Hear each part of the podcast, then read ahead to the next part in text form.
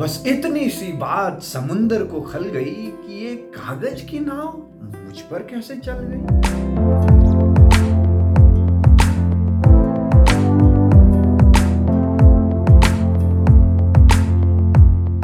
नमस्ते, आप सुन रहे हैं शक्ति सावंत को। I am a proud teacher एक बार एक मच्छरों का राजा अपने पाँच हज़ार मच्छरों की झुंड के साथ बड़े ही शान के साथ रहा करता था। एक पेड़ पेड़ की डाली पर उनका ठिकाना था और वहाँ पर उनके सख्त नियम थे कि सभी लोग एक साथ सुबह निकलेंगे और शाम होते होते खून जूस कर अपना खाना पीना खाकर वापस पेड़ पर लौट जाएँगे।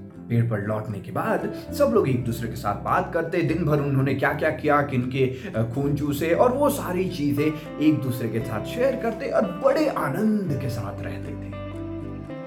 ये मच्छरों का झुंड, बाकी मच्छरों के झुंड से बेहद अलग था और इसका सारा श्रेय उनके राजा को उनका राजा इस बात से बड़ा प्रसन्न रहता था कि उनकी प्रजा के लिए वो इतना कुछ कर पा रहा था, कर पा रहा है और वो उस पर बहुत गर्वान्वित महसूस करता था। इसी रूटीन में सभी लोग खुशी मौज से दो तीन महीने निकल गए और देखते देखते मच्छरों की संख्या दोगुनी हो जब दोगुनी होगी तो वो पेड़ की जाल जहाँ पर वह रहते थे, वो छोटी पड़ने लगी। तो मच्छरों का राजा अब सोचा कि चलो एक नया ठिकाना ढूंढते हैं और मच्छरों का राजा ने फिर से लीडरशिप लिया और वो निकल गया मच्छरों का ठिकाना ढूँढने। और वो ठिकाना ढूंढते ढूंढते एक, हाथी के कान तक पहुँचा। और हाथी का कान देखते ही उसे बड़ा लुभावना लगा।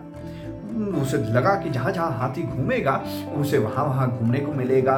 एक तरह से वो झूले की तरह डोलता रहे, डोलता रहेगा। पूरे परिवार के लिए काफ़ी अच्छी जगह है इसके अंदर एक सुरंग भी है, जहाँ पे वो लोग काफ़ी लुका छुपी खेल सकते हैं। उसे बड़ा आनंद आया। तो उसने फाइनलाइज किया कि चलो, अब हमारा अगला ठिकाना हाथी का कान होगा।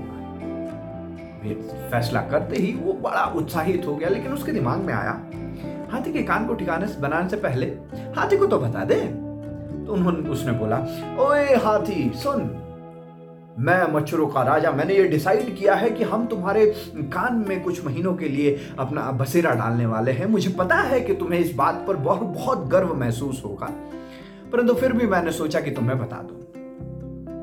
ये मच्छर ने काफ़ी चिल्ला के बोला, लेकिन हाथी ने कुछ जवाब नहीं दिया।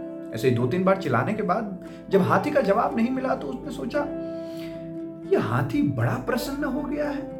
इतना प्रसन्न हो गया है कि इसके, इसको जवाब देने के लिए इसके पास शब्द ही नहीं बचे। खैर, मौन का मतलब तो हाँ ही होता है और ये समझकर वो अपने पूरे झुंड को हाथी के कान तक ले आया। वहाँ पर सभी लोग मस्ती से रहने लगे। जैसा राजा ने सोचा था, ठीक वैसे ही वहाँ पर सब कुछ होने लगा। राजा बेहद प्रसन्न था, लेकिन देखते देखते दो तीन महीने फिर बीते और मच्छरों की जनसंख्या फिर से दोगुनी हो गई। अब राजा ने डिसाइड किया, चलो, अपना ठिकाना फिर से चेंज करते हैं। राजा ने एक नया ठिकाना ढूंढा और जाने से पहले राजा ने सोचा कि चलो, हाथी को धन्यवाद कर देते हैं। फिर राजा ने कहा, अरे, मुझे पता है हाथी, तू बहुत प्रसन्न हुआ होगा कि दो महीने तक हमने तेरे कान में बसेरा लिया, पर अब हम, हमें दूसरी जगह पर जाना पड़ेगा क्योंकि यहाँ पे जगह थोड़ी कम पड़ रही है। मज़ा बहुत आया बहुत बहुत धन्यवाद। इस बार भी हाथी ने कोई जवाब नहीं दिया। दो तीन बार फिर से राजा, मच्छरों के राजा ने चिल्लाया, पर हाथी ने कोई जवाब नहीं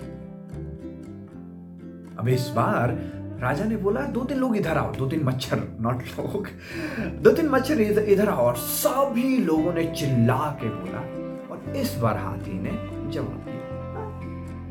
तुम लोग दो तीन महीने से मेरे कान में रह रहे थे, मुझे तो पता ही नहीं था। और ये सुनने के बाद मच्छरों के राजा की हालत खराब हो मैं इतना गर्व, गर्वान्वित महसूस कर रहा था और इसने तो मुझे कोई बात सुनी ही नहीं। मेरे दोस्त, क्या हमारे जीवन में भी ऐसा ही नहीं होता? हम कुछ एक छोटी सी अचीवमेंट कर लेते हैं और उस अचीवमेंट को लेके इतने उत्साहित हो जाते हैं कि जितने लोग आसपास है उनको बताने लगते हैं, हमारे अंदर वो ईगो डेवलप होने लगता है। क्या हम भी ऐसा ही नहीं करने लगते कि जब हम एक पर्टिकुलर चीज़ में सर्वश्रेष्ठ हो जाएँ तो दूसरे लोगों जो है वो किसी भी फ़ील्ड का हो, चाहे उसे वो चीज़ पता हो या ना हो, उसे भी अपनी अचीवमेंट्स के बारे में बताने लगते हैं। क्या ऐसा नहीं होता है? और इसी कारण से आज की दुनिया में बहुत सारी तकलीफें आने लग रही हैं। हम कृतज्ञ रहना भूल गए हैं। जैसे ही हम अपना ग्रेटिट्यूड लूज करते हैं, हमारे अंदर ईगो बढ़ने लगता है। और इस सोशल मीडिया के जमाने पर, जहाँ पर हम सभी चीज़ें ऑनलाइन मीडिया पे देख सकते हैं, वहाँ पे दूसरे लोगों से खुद को कंपेयर करके, जो कि हमारी फ़ील्ड के नहीं है, हमारी एक्सपर्टीज के नहीं है, उनकी सक्सेस को देखकर खुद की सेल्फ कॉन्फिडेंस को किल करने लगते हैं, खुद को छोटा महसूस करने लगते हैं। और खुद को इनसिक्योर बनाने लगते हैं। क्या ऐसा आपके साथ भी होता है? तो इस बात को हमें समझना ज़रूरी है कि जब कोई सोशल मीडिया पे एक हंसती हुई फ़ोटो डालता है तो ये भी आपको समझना होगा कि जब कोई आपकी फ़ोटो खींचता है तो आप भी हँसते हो ना। फ़ोटो ले रहे, लेते time we are suppose to laugh उस लाफ के पीछे, उस व्यक्ति के जीवन में क्या चल रहा है, हमें कुछ नहीं पता।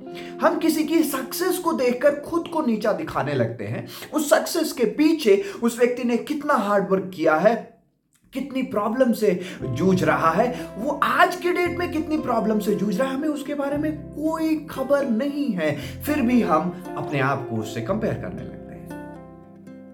क्या ये सही है? अगर आपको आपके हार्ड वर्क को कंपेयर करना है कि आप सही दिशा में जा रहे हैं कि नहीं तो उस व्यक्ति की जिसको आप, जिसकी आप जिसकी आप रिस्पेक्ट करते हैं, उसकी लाइफ स्टोरी को देखिए, उसने कितने प्रॉब्लम्स झेले हैं, उसने कैसे प्रॉब्लम्स को इनकाउंटर किया है, कैसे प्रॉब्लम्स को सॉल्व किया है।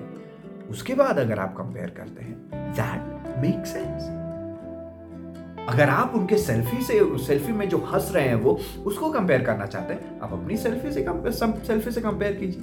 आप उस आप भी तो उसमें हंस रहे हैं। कंपैरिजन करना है तो ऊपर नीचे मत कीजिए। बराबर जो चीज़ें जहाँ पर है, वहाँ पर कंपेयर कीजिए। आप जिस फ़ील्ड में काम कर रहे हैं, उस फ़ील्ड के लोगों से खुद का कंपैरिजन कीजिए। अगर ये बात आपको समझ में आ जाती है तो आप कुछ अलग प्रकार के कॉन्फिडेंस से चलने लगेंगे, कुछ अलग प्रकार के कॉन्फिडेंस से कार्य करने लगेंगे। अगर आपको इस वीडियो से कुछ सीखने को मिला please do share like and subscribe to the people who could get help from this keep smiling be inspired and let's inspire life my friends क्योंकि आपका जीवन एक इंस्पिरेशन है।